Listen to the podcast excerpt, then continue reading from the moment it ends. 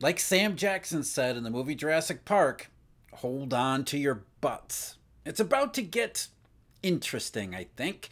While everybody's trying to look at the, trying to figure out how strong the economy is, how resilient the labor market is by looking backward through the unemployment rate, we got a couple stuff, couple indications, real strong ones today and yesterday that suggests we need to be looking forward at butts and things.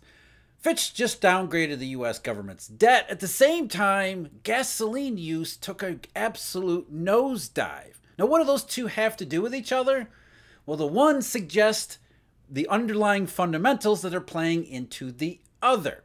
So let's start with gasoline today, because gasoline may be one of the most important indications here because of what it can tell us about the state of the U S consumer, which, I mean, if we didn't already know from China and global trade, here's another key crucial indication of distress, maybe consumers reaching the end of their rope.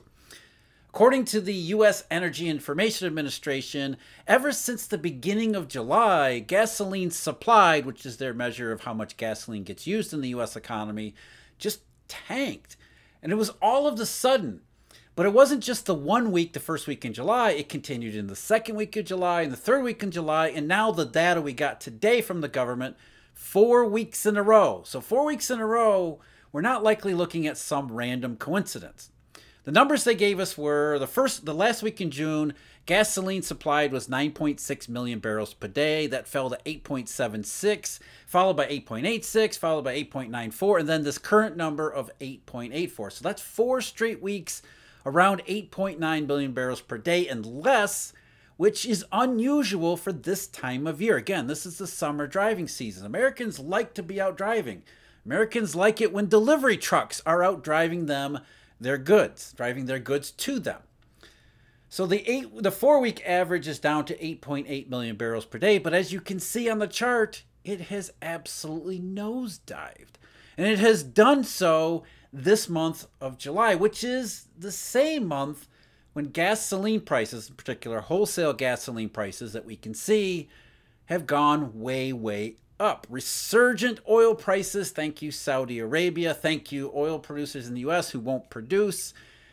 We have gasoline prices that are going higher again. At the same time, Americans can't seem to afford it.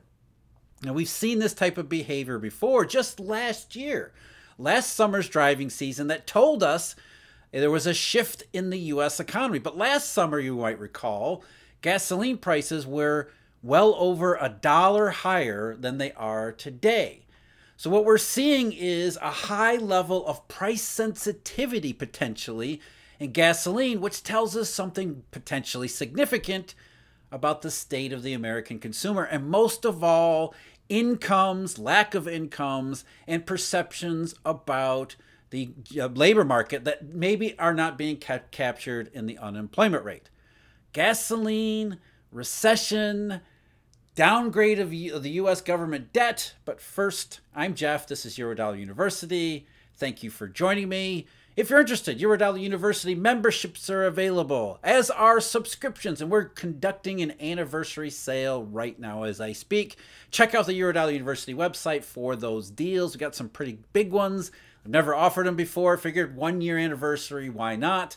Memberships are about the Eurodollar system, the background details about the monetary monetary system, how it works, how it's supposed to work, research subscriptions, what's going on and why. Again, all the information, sales, and uh, what, what, what the subscriptions and memberships are all about. Our website at eurodollar dot university. The correlation is not random. Wholesale gasoline prices have been rising since the beginning of July. So right around the time we saw gasoline usage fall off, though the timing isn't doesn't necessarily have to be exact, but we had wholesale gasoline, R B O B, which stands for reformulated blend stock for oxygenated blending, which is the stuff that they blend with ethanol to, re- to produce reformulated gasoline. That's a major C M E futures contract that gets traded related to gasoline prices, wholesale gasoline prices in the United States. So that was It was around two forty-six on July third. Then Saudi Arabia said we're cutting off oil production, or we're going to maintain our production cuts in oil. Oil prices began to rise. They were up a little bit before then. Then they started to rise. And Gasoline prices, which have been higher than they otherwise would have been. There usually is a very close relationship between gasoline and oil, but gasoline has been stuck higher this year than than where oil prices suggest it should have been.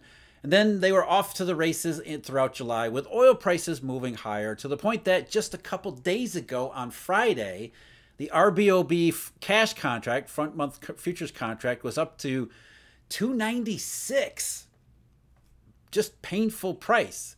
Again, at the same time, gasoline prices are rising. Gasoline usage in the middle of summer is dramatically falling off, and falling off faster than it did last summer, despite the fact that, as I mentioned, gasoline prices are over a dollar per gallon cheaper. So they're more painful. They're still painful, but not as painful as last year, and an even bigger potential response among drivers.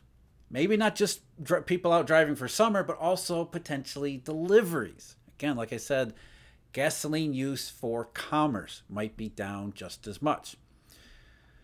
What does that have to do with Fitch? If you are, if you haven't seen it, yesterday, August first, Tuesday, Fitch decided it was going to announce that it was downgrading U S government debt. U S treasuries are no longer triple A rated according to Fitch. Instead, as if we didn't already know this, the U S government is pretty damn broke. In fact, it's ridiculously broke, but it's more broke now than it has been in a very long time. Despite the fact that we hear all the time about the deficit improving, suddenly the deficit is not improving. What Fitch said was, we expect the general government deficit to rise to six point three percent of G D P in twenty twenty-three from three point seven percent in twenty twenty-two. Why? It reflects cyclically weaker federal revenues. That's the, the key one here. That's the one that goes along with gasoline falling off a cliff. Cyclically weaker fe- uh, federal revenues, tax receipts, especially individual tax receipts that I've talked about before, withholdings, refunds that are way up. Again, signs of consumer stress and strain, commercial stress and strain that isn't in the unemployment rate. Uh, Fitch also c- cited new spending initiatives and a higher interest burden, which are not helping the federal government's uh, fiscal uh, state. And they also add, state and local governments are expected to run an overall deficit of six-tenths of a percent of G D P this year after running a small surplus of two-tenths of a percent in twenty twenty-two. Again, what do they say? Reflecting cyclically weaker revenues. Recession. You can see it coming in the tax receipts. And the tax receipts have gotten really, really bad. Another thing that the Treasury Department announced just recently was their quarterly refunding schedule, how much they're going to borrow from the marketplace. And the numbers are just, just staggering. They're simply staggering. They announced that during the July to September quarter, Treasury expects to borrow one point zero zero seven trillion dollars in privately held net marketable debt. And that's assuming an end of September cash balance of six hundred fifty billion dollars. Here's the thing. That estimate of one point zero zero seven trillion dollars is two hundred seventy-four billion dollars higher than was announced in May twenty twenty-three, which was just three months ago. Three months ago, they thought, well, we're going to have to borrow about seven hundred twenty-five billion dollars uh, during the quarter. Now, just three months later, they're saying, well, we're going to have to borrow a whole trillion and then maybe a little bit extra. And the reason is, one of the primary reasons is that the cash balance at the end of the quarter was one hundred forty-eight billion dollars less than they had anticipated. That's one hundred forty-eight billion dollars because slightly higher uh, expenses and outlays, but mostly because tax revenues are that weak. The April quarter, remember the debt ceiling drama? How we kept talking, how the the media kept talking about the X date having to be moved up because of weak tax receipts. Well, it was one hundred fifty billion dollars weak in tax receipts. That caused this now extra borrowing to have to extend into the third quarter of this year. It's actually going to extend to the fourth quarter of this year. As Fitch says, tighter credit conditions, weakening business investment, and a slowdown in consumption will push the U S economy into a mild recession in the fourth quarter of this year and the first quarter of next year, according to their projections, which are now disagreeing with the Fed's projections. And I think, given what we're seeing in gasoline, These are proving. These will probably, most likely, prove to be optimistic, which Fitch recognizes with downgrading U S government debt, citing material weakness or material risks to the downside. Uh, the agency sees U S annual G D P growth slowing to one point two percent this year. This is probably a best case from two point one percent in twenty twenty-two. An overall growth of just half a percent in twenty twenty-four. So we're going to go into recession, according to Fitch, and then have a really hard time getting out of it. Job vacancies remain higher and labor participation rate is still lower than pre-pandemic levels, which could negatively affect medium-term growth potential. That's the long-run problem, the participation problem that we've had all along. Forget the job vacancies number. We talked about that yesterday with JOLTS. That's just a fake number. Instead, the participation problem is real, and it's something that we've been dealing with for a long time. It's one reason why economies remain so weak. They're stuck in this weak state because the economy can never recover and businesses don't hire workers like they used to for a variety of reasons that we can't get into just today. I've talked about them many times before. So the net result is we have an economy heading into recession, and Janet Yellen says, no, there's no recession, but we're going to have to borrow more than a quarter trillion more today than we thought just three months ago. two hundred seventy-four billion dollars miss on the deficit is not small.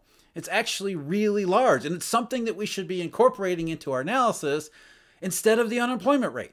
Because like the nosedive in gasoline, it tells us what's going on in a way that doesn't depend upon statistical or seasonal adjustments to backward-looking data. This is what's happening today, and the Treasury Department is looking ahead to the rest of the quarter and saying, we're going to need a lot more funds. We're, need, we're going to need to borrow a ton, more than a ton.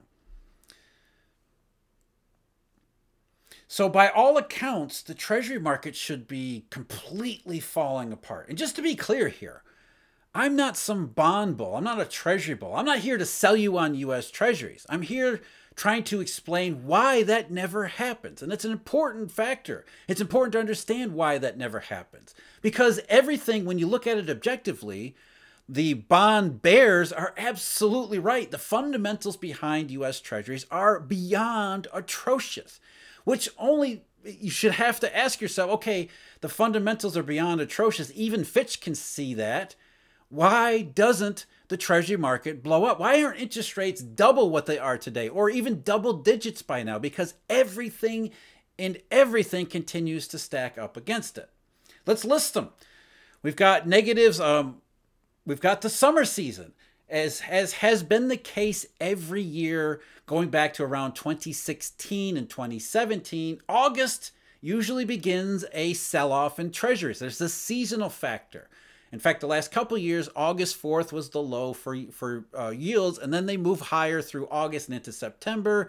Usually something happens around September and October that changes everything. But there's we're already starting out with seasonal weakness in the Treasury market. Rates should be going up for that. We've got, um, obviously, rate hikes from the Fed. The Fed is trying to get rates to go up. We've got quantitative tightening. Remember, everybody said without the, the reason why, the common explanation for the reason why Treasury yields were so low for so long was, hey, the Fed's buying bonds. But the Fed isn't buying bonds, certainly not at the rate it used to. In fact, it's passively ro- rolling off Treasuries to the tune of almost seven hundred billion dollars since last June. And yet, here we are. Demand for Treasuries remains. We also have what Fitch said about the massively, horribly deficit, horrible deficit characteristics in their downgrade. They said the general government debt to G D P ratio is projected to rise over the forecast period, reaching one hundred eighteen point four percent by twenty twenty-five. The debt ratio is over two and a half times higher than the triple A median of thirty-nine point three percent of G D P and the double A median of forty-four point seven percent of G D P. So we're at one hundred eighteen percent when the median of everybody else rated triple A is thirty-nine percent. Fitch's long-term projections forecast additional debt to G D P rises, increasing the vulnerability of the U S fiscal, fiscal position to future economic shocks. No, that's see, that's what they got wrong. Why are Treasuries in continuous demand? It's not the Fed. It's not the fundamental characteristics because those are absolutely horrible. It's what Fitch says a little bit later on under the heading Exceptional Strength Support Ratings. Why does the U, why does the U S government deserve even a double A plus rating? Well, one of the key reasons is, as they say, the U S dollar is the world's preeminent reserve currency, which gives the government extraordinary financing flexibility. That's a bunch of euphemisms for, hey, the Eurodollar system is broken and people demand safe and liquid assets because it is broken and because by being broken, it produces these weak economic recoveries that aren't really economic recoveries and leave us vulnerable to, f- to further shocks along the way, which we're experiencing right now. The downside to the last shock, which means we have to pay for a whole lot of economic pain that was hidden for some time, which is why there's so much demand for safe and liquid assets. Because in the end, demand for safety and demand for liquidity, these are today concerns, and today concerns trump these much later on tomorrow concerns about how broke the government would be. Again, I'm not here to sell you on U S treasuries. I'm looking forward to the day when something happens that forces the federal government to at least think about getting its house in order.